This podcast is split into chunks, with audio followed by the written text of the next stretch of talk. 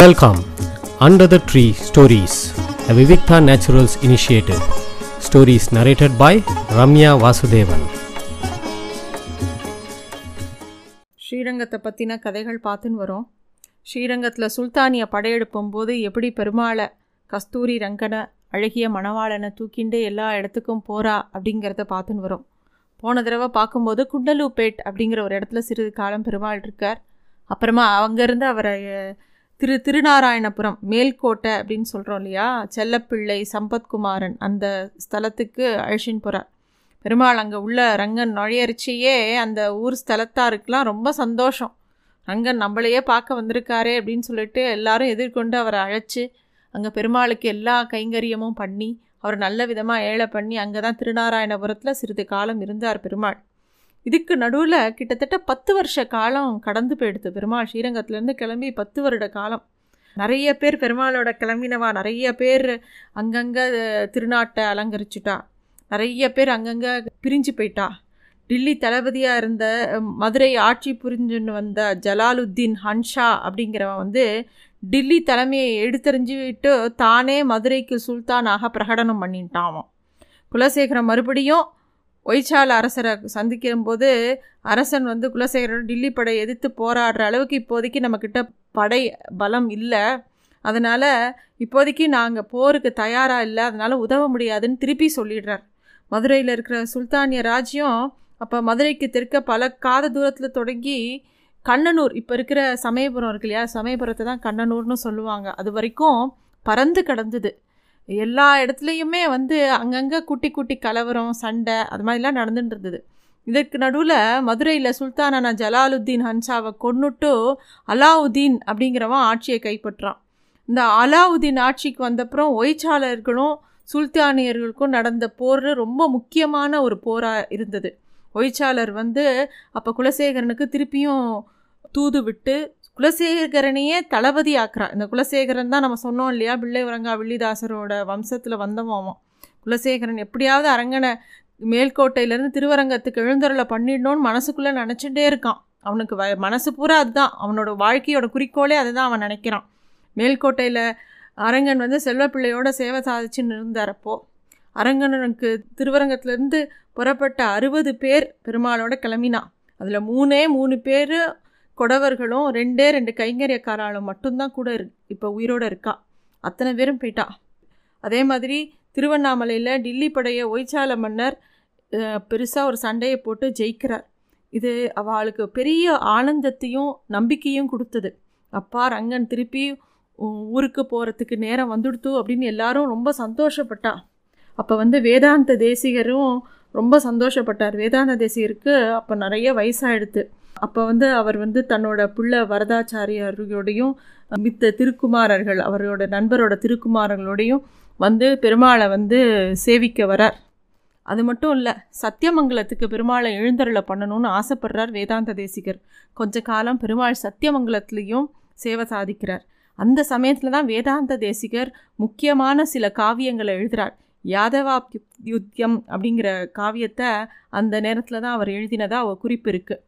தேசிகர் அரங்கன்ட்ட வேண்டிக்கிறாராம், நீங்களும் நானும் எப்போ திருப்பியும் பழையபடி ஸ்ரீரங்கத்தில் சந்திப்போம் அப்படிங்கிறது தான் அவருக்கு பெரிய ஆசையாக இருந்தது.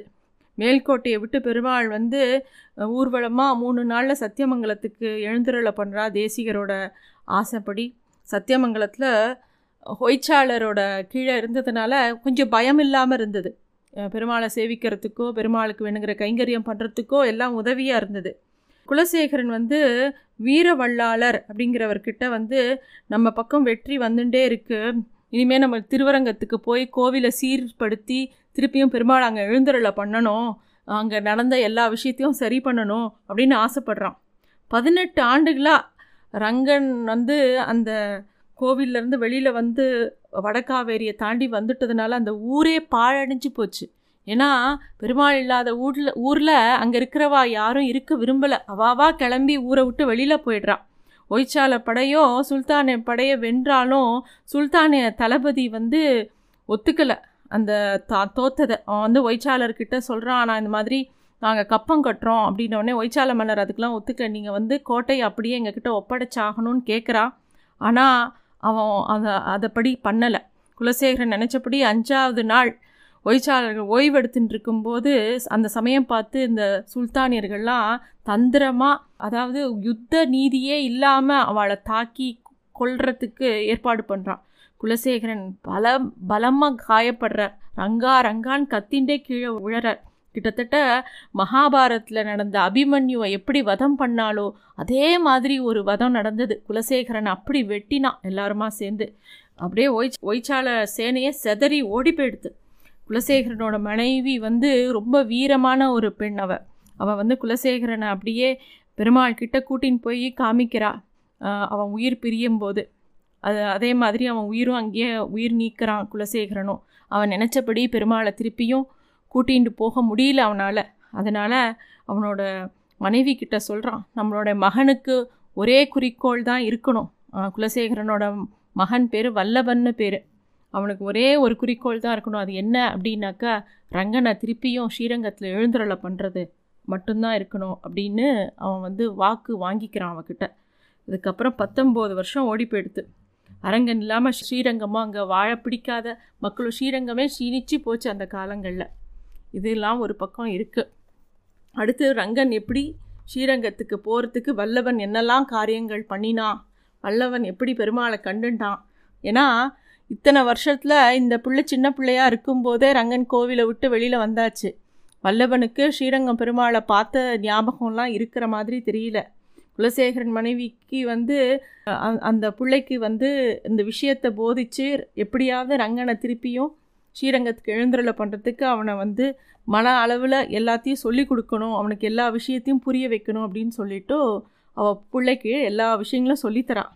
வல்லபனும் அவனோட நண்பன் காலதத்தனும் நல்ல வேலை பார்த்து அவன் அம்மா கிட்ட ஆசீர்வாதம் வாங்கிட்டு அரங்கனோட தான் திரும்பி வருவேன் அப்படின்னு சொல்கிறான். சொல்லிவிட்டு வாக்குறுதி கொடுத்துட்டு கிளம்புறான். அந்த பிள்ளைகளுக்கு அப்போ பதினெட்டு வயசு கூட இருக்காது. கடந்த நாற்பது வருஷங்களாக தென்னாட்டு முழுவதும் ஒரு நாயகன் இல்லாமல் அல்லோலப்படுற மாதிரி இந்த நாற்பது வருஷங்களில் ஒரு பரம்பரையே மறைஞ்சு போச்சு.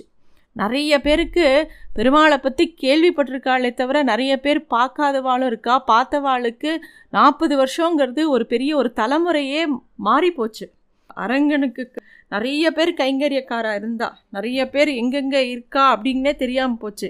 வல்லவனுக்கும் தத்தனுக்கும் எங்கே போய் யார்கிட்ட போய் பெருமாளை பற்றி கேட்குறதுன்னு கூட தெரியல. அப்போ வந்து ஒரு வயசான வாளை சந்திக்கிறான்.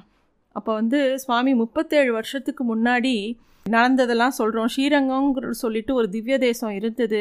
அங்கே சுல்தானியர் படையெடுப்பு நடந்தது. அவள் ஆக்கிரமிச்சுண்டா ஸ்ரீரங்கத்தை. அப்போ வந்து ஒரு கோஷ்டி வந்து பெருமாளை வந்து அந்த உற்சவ மூர்த்தியை எடுத்துன்னு எங்கேயோ தொண்டைமான் காட்டுக்குள்ளே போனதா கேள்வி. அவள் எங்கே போனா, எங்கே எப்படி போனா அப்படிங்கிற விஷயத்தை உங்களுக்கு ஏதாவது தெரியுமா, அவர் எங்கே இருக்காருன்னு தெரியுமா அப்படின்னு வல்லபன் கேட்குறான். பெரியவர் வந்து வல்லபன் சொன்னதை கேட்டவுடனே கதறி அழறார். குழந்த, நான் ஸ்ரீரங்கத்தில் டெல்லி பட வந்து உள்ளே நுழைஞ்சவுடனே அந்த ஊரை விட்டு ஓடி வந்தவனெலாம் நானும் ஒத்தேன். சத்தியமங்கலத்தில் கொஞ்ச நாள் பெருமாள் இருந்தார், எனக்கு தெரியும். மேல்கோட்டைக்கு அப்புறம் நாங்களும் கிளம்பி வந்துட்டோம். பெருமாள் அங்கேருந்து கிளம்பி திருமலைக்கு போயிட்டார், திருப்பதியில் தான் இருக்காருன்னு கேள்வி அப்படின்னு சொல்கிறான். இந்த நாள் மாதிரி அப்போ எல்லாம் கிடையாது, இந்த மாதிரி காது வழி செய்தி தான். கிபி ஆயிரத்தி முந்நூற்றி நாற்பத்தி ரெண்டாவில் கண்ணனூரில் போர் நடந்துகிட்டே இருந்தது. ஆயிரத்தி முந்நூற்றி முப்பத்தாறாம் ஆண்டில் விஜயநகர சாம்ராஜ்யம் ஆரம்பிக்க வந்தது. விஜயநகர சாம்ராஜ்யம் மட்டும் இல்லைன்னா நம்ம இந்திய நாட்டை யாராலையும் காப்பாற்றிருக்க முடியாது. சுல்தானியர்கள்டருந்து தமிழ்நாட்டில் சோழ பல்லவ அரசுகள் மறைஞ்சு போய் பாண்டிய அரசு மட்டும்தான் கொஞ்ச நாள் இருந்தது. ஆனால் அவளுக்குள்ளே ஒத்துமையே இல்லை. அதனால் சுல்தானியர்கள் ரொம்ப சுலபமாக படையெடுத்துட்டா உள்ள. வாராங்கல் நாடு முழுக்க சுல்தானியர் வசமாகிடுது. அந்த விட்டு ஓடிய பொக்கிஷ அதிரா அதிகாரிகளான ஹரிஹரும் ஹரிஹரரும் புக்கரும் தான் துங்கபத்திர நதிக்கரைக்கிட்ட போய் அந்த சாம்ராஜ்யத்தை ஆரம்பிக்கிறான். இப்படி எழுந்தது தான் கிபி ஆயிரத்தி முந்நூற்றி முப்பத்தாறாவது ஆண்டு விஜயநகர சாம்ராஜ்யம் அப்படி தான் ஆரம்பித்தது. அது வந்து ஒரு பெரிய பொக்கிஷம். இப்போ இருக்கிற இந்தியாவில் நம்ம பார்க்கக்கூடிய பல விஷயங்கள் இவாளால் தான் காக்கப்பட்டது. அதை நம்ம கண்டிப்பாக மனசில் ஏற்றிக்கணும். இது மாதிரி நிறைய விஷயங்கள். அதுக்கப்புறம் வல்லபன் எப்படி போனான், எப்படி ரங்கனை பார்த்தாங்கிறத நம்ம பார்க்கலாம் இனிமேல். இப்போது ஸ்ரீரங்கத்தில் சாத்தாத ஸ்ரீ வைஷ்ணவர்கள் அப்படின்னு இருக்கா. இவா யாருன்னா ஸ்ரீரங்க அதாவது ஸ்ரீ வைஷ்ணவ சம்பிரதாயமே எப்படி உருவாக்கப்பட்டதுன்னா, இது வந்து ஒரு ஜாதி அப்படி பார்க்கக்கூடாது, இது வந்து ஒரு வே ஆஃப் லைஃப், எப்படி வாழ் வாழ்வை வாழ்க்கை முறை தான் ஸ்ரீ வைஷ்ணவ சம்பிரதாயம். பெருமாளுக்கு கைங்கரியம் பண்ணிகிட்டே இருக்கிறது, பெருமாள் ஒத்தந்தான், விஷ்ணு ஒத்தந்தான் மோட்சம் கொடுக்கக்கூடியவன். இது அவன் அவனை அண்டி அவனுக்கு வேணுங்கிற கைங்கரியமும் அவனை சரணாகதி பண்ணி அவனுக்கு வேணுங்கிற விஷயங்களை பண்ணி வைக்கிறது தான் எல்லா ஸ்ரீ வைஷ்ணவாளுக்கும் உண்டான கடமை. அந்த மாதிரி நிறைய பேர் வந்து அவளுக்கு ஒரே விஷயந்தான் இருக்கும், ஸ்ரீ வைஷ்ணவாளுக்கு பெருமாளை சரணாகதி பண்ணி மோட்சம் அடையணும் அப்படின்னு சொல்லிட்டு, அப்புறம் ஏதாவது ஒரு கைங்கரியத்தில் ஈ ஈடுபடணும் ஏதாவது ஒரு திவ்ய தேசத்தில் இருக்கணும். இதுக்கு வந்து ஒருத்தன் பிராமணனாக தான் இருக்கணும்னு அவசியம் கிடையாது, யார் வேணாலும் ஸ்ரீ வைஷ்ணவாளாக இருக்கலாம். ஸ்ரீ வைஷ்ணவனாக இருக்கணுங்கிறதுக்கு இதுதான் தான் லட்சணங்கள்னு சொல்லியிருக்கு. அப்போ வந்து ஸ்ரீரங்கத்தில் வந்து பூனல் சாத்திக்காதவா பேர் சாத்தாதார் அப்படின்னு பேர். அவளுக்கு வந்து எப்பயுமே பெருமாள் மேலே அவ்வளோ பிரியம், பெருமாளை சுற்றி சுற்றியே தான் வருவா. ராமானுஜர் காலத்தில் அவளுக்கு நிறைய கைங்கரியம் ஒதுக்கப்பட்டது. அவள் வந்து இந்த திருத்துழாய் சாத்துறது, பெருமாளுக்கு பலவிதமான அந்த கோவிலில் கைங்கரியத்தில் பலவிதமான முக்கிய பொறுப்புகள் அவாக்கிட்ட கொடுத்தா. மலர் மாலைகள் அவள் தான் சமர்ப்பிப்பா, பெருமாள் எழுந்தருளும்போது காவல் காக்கிற உரிமை அவளுக்கு தான் இருந்தது. வீதிகளில் அர்ச்சகர் குடியிருப்புக்கு அடுத்து தான் இவாளோட குடியிருப்பு தான் இருக்கும். அந்த அதனாலேயே அவா பே அந்த வீதி பேர் கூட சாத்தாத வீதின்னு கூட பேர். இந்த சாத்தாத ஸ்ரீ வைஷ்ணவர்கள் ரொம்ப தூரம் அவளை ரொம்ப மதிப்பா. ஸ்ரீரங்கத்தில் அவளுக்கு நிறைய விதமான கைங்கரியங்கள் மரியாதை கோவிலில் உண்டு. இப்போ கூட போய் பார்க்கலாம், இதெல்லாம் இருக்குது ஸ்ரீரங்கத்தில். இந்த அமைப்பெல்லாம் எதுவுமே இன்னும் மாறலை. சாத்தாத ஸ்ரீ வைஷ்ணவர்களோட தலைமையிடமாக விளங்குறது வந்து கந்தாடை ஜீயர் மடம் அப்படிங்கிறது. கந்தாடன்னு வேறு ஒரு ஜாதியும் உண்டு, ஆனால் அதுக்கும் இதுக்கும் சம்மந்தம் கிடையாது. இந்த மாதிரி விசேஷமான விஷயங்கள்லாம் ஸ்ரீரங்கத்தில் உண்டு. இப்போ வந்து ஐப்பசி மாதம் போன மாதம் போன தடவை பார்க்கும்போது புரட்டாசி மாதம் நடந்த உற்சவம் பார்த்தோம், அதாவது நவராத்திரி பார்த்தோம். ஐப்பசி மாதம் என்னென்ன உற்சவங்கள் நடக்கும் அப்படின்னா, ஐப்பசி மாதம்தான் துலா காவேரி.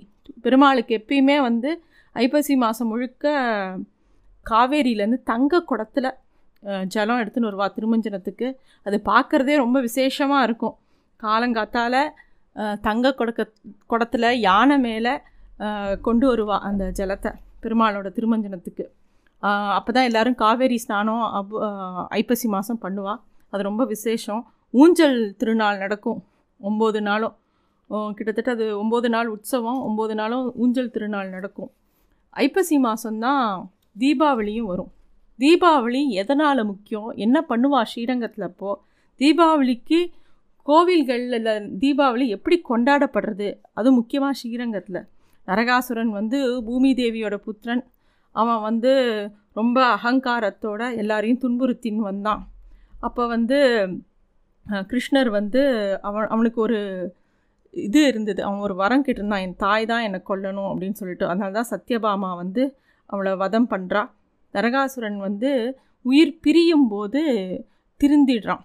அப்போ வந்து அவன் ஆசைப்படுறான், அந்த மாதிரி என்னோட உயிர் பிரிகிற இந்த நாள் வந்து எல்லாரும் நல்ல விதமாக கொண்டாடணும் அப்படின்னு அவன் வேண்டிக்க, பெருமாளும் அப்படியே ஆகட்டும்ங்கிறதுனால நம்ம தீபாவளியாக கொண்டாடுறதா இப்படி ஒரு புராண கதை உண்டு.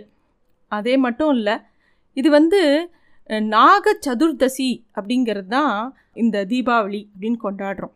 அந்த நாள் தான் தீபாவளியாக குறிக்கப்பட்டிருக்கு பஞ்சாங்கத்தில். அது என்ன அப்படின்னா, இந்த நாக சதுர்தசி அன்னைக்கு மட்டும் சூரியோதயம் ஆகி ஒரு முகூர்த்தத்துக்கு முன்னாடியே எண்ணெய் ஸ்நானம் பண்ணணும். அப்போ வந்து நல்ல போஜனமும் பண்ணணும். இப்படிலாம் வந்து நிறைய விஷயங்கள் இருக்குது சாஸ்திரத்தில். அதனால தான் தீபாவளி அன்னைக்கு விடிக்காலம்புற கங்கா ஸ்நானம் ஆச்சான்னு கேட்பா. எல்லோரும் சூரியோதயத்துக்கு முன்னாடி எண்ணெய் வச்சுட்டு குளிச்சுட்டு அப்பயே ஒரு பலகாரத்தை சாப்பிட்றது. ஏன்னா அந்த நாக சதுர்தசி அன்னைக்கு அப்படித்தான் பண்ணணும் அப்படின்னு சொல்லிட்டு சாஸ்திரம் சொல்கிறது. அதனால் எல்லோரும் தீபாவளி அன்னைக்கு அப்படி பண்ணுவாள். கோவிலில் என்ன பண்ணுவா அப்படின்னாக்கா, பெருமாளுக்கு காலங்காத்தால் விடிக்காலம்புற பட்டார் சுவாமிகள் வந்து பெருமாளுக்கும் தலையில் எண்ணெய் கொஞ்சம் இது பண்ணு எண்ணெய் சாத்துவா. அதுக்கப்புறமா அவரும் தலைக்கு வச்சுட்டு ஆற்றுல போய் குளிச்சுட்டு வந்து திருப்பியும் திருமஞ்சனம்லாம் நடக்கும்.